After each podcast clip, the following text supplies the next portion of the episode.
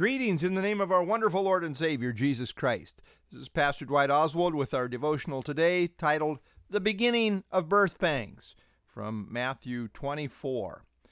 The guardrails of Old Testament prophecy are found in the 70 weeks of Daniel prophecy, as seen in Daniel 9 24 through 27. Here, God gives an outline of his prophetic program for Israel from the time of the command to rebuild Jerusalem, Nehemiah 2, until the second coming of the Messiah.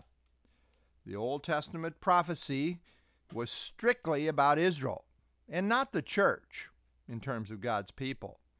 Daniel 9:24 specifically says, quote, 70 weeks are determined for your people and for your holy city. Daniel's people were the Jews, and his holy city was Jerusalem. This has nothing to do with the church. The reason this is significant is because in Matthew 24, 4 through 35, Jesus ties the entire context of what he is saying about the end of the age to the 70th week of Daniel, as seen in Matthew 24, 15. Thus, to think outside the guardrails of Daniel 9, 24 through 27 at this point is to be in error. In the proper interpretation of prophecy, we need to think within the inspired boundaries that God has given us, or we will merely be engaging in speculative error. Matthew 24, 4 through 8, corresponds very closely to the four seal judgments of Revelation 6, 1 through 8. The first seal judgment of Revelation 6, 1 through 2 corresponds to the deception emphasis of Matthew 24, 4 and 5. The second seal judgment of, Ma- of Revelation 6 3 and 4 corresponds to the world war emphasis of Matthew 24 6. And that brings us to the third and fourth seal judgments of Revelation 6 5 through 8, which correspond to Matthew 24 7 and 8. we read in Matthew 24 7 For nation will rise against nation, and kingdom against kingdom and there will be famines, pestilences, and earthquakes in various places. Famines here corresponds to the third seal in Revelation 6, 5, and 6. We read there, when he opened the third seal, I heard the third living creature say, Come and see.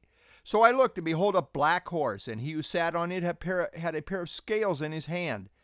And I heard a voice in the midst of the four living creatures saying, quote, A quart of wheat for a denarius and three quarts of barley for a denarius, and do not harm the oil and the wine. End of quote. War is often followed by famines, and so it will be here on a global scale. A day's wage, the worth of a denarius, will only buy a quart of wheat or three quarts of barley. This is a way of describing extreme food shortage. Pestilence is not in the older manuscripts, but is represented in the fourth seal of Revelation 6, 7, and 8. The fourth seal is more comprehensive in nature, with the emphasis being on death, perhaps as an accumulative effect of the previous judgments.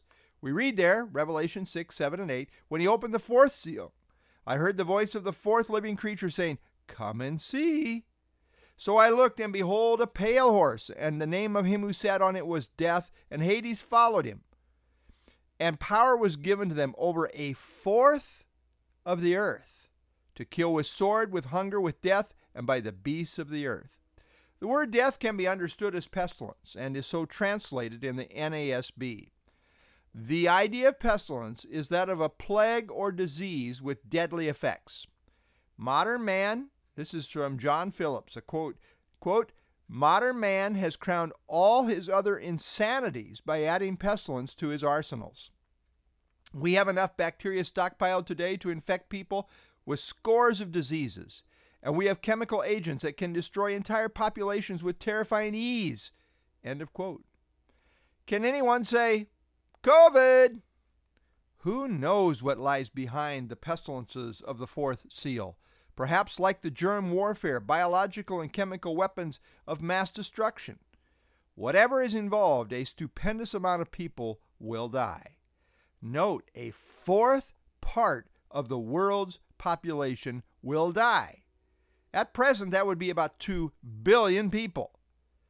That's a lot of death in a short amount of time. But all this is just the beginning, meaning it applies to the first half of the tribulation period. Jesus said, verse 8, All these are the beginning of sorrows. Everything Jesus has just mentioned in 24, 4 through 8, are the beginning of sorrows. The word sorrows is more literally birth pangs, suggesting a process of travail that will result in delivery.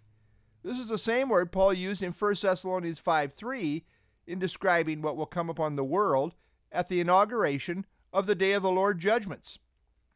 1 Thessalonians 5 3 says, For when they say peace and safety, then sudden destruction comes upon them, as labor pains upon a pregnant woman, and they shall not escape.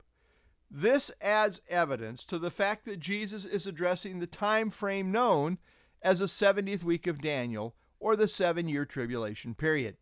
This language comes out of the prophetic passages in the Old Testament dealing with the day of the Lord, such as that which is found in Isaiah 13:8 and Isaiah 26:17, etc. Just as the early birth pangs of a pregnant woman signal the birth of the child is near at hand, in like manner these sorrows are early birth pangs indicating the end of the age and the beginning of a new one is very close.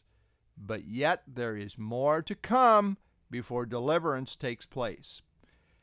Howard Vos says, quote, As in childbirth, such agonies will be followed by much more severe pains before deliverance occurs with the return of Christ in glory. End of quote.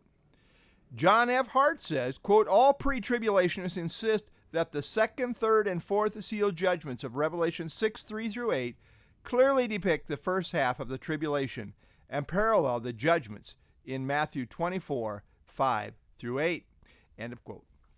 The rabbi spoke of birth pangs, uh, birth pains that would precede the coming of the Messiah.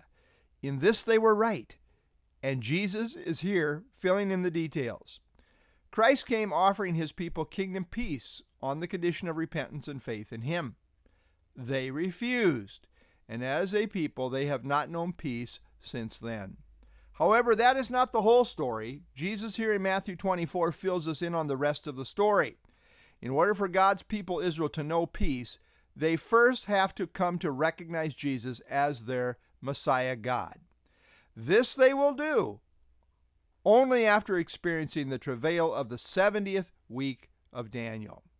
Deception, war, famine, pestilence, and earthquakes define the first half of this week this last seven year period.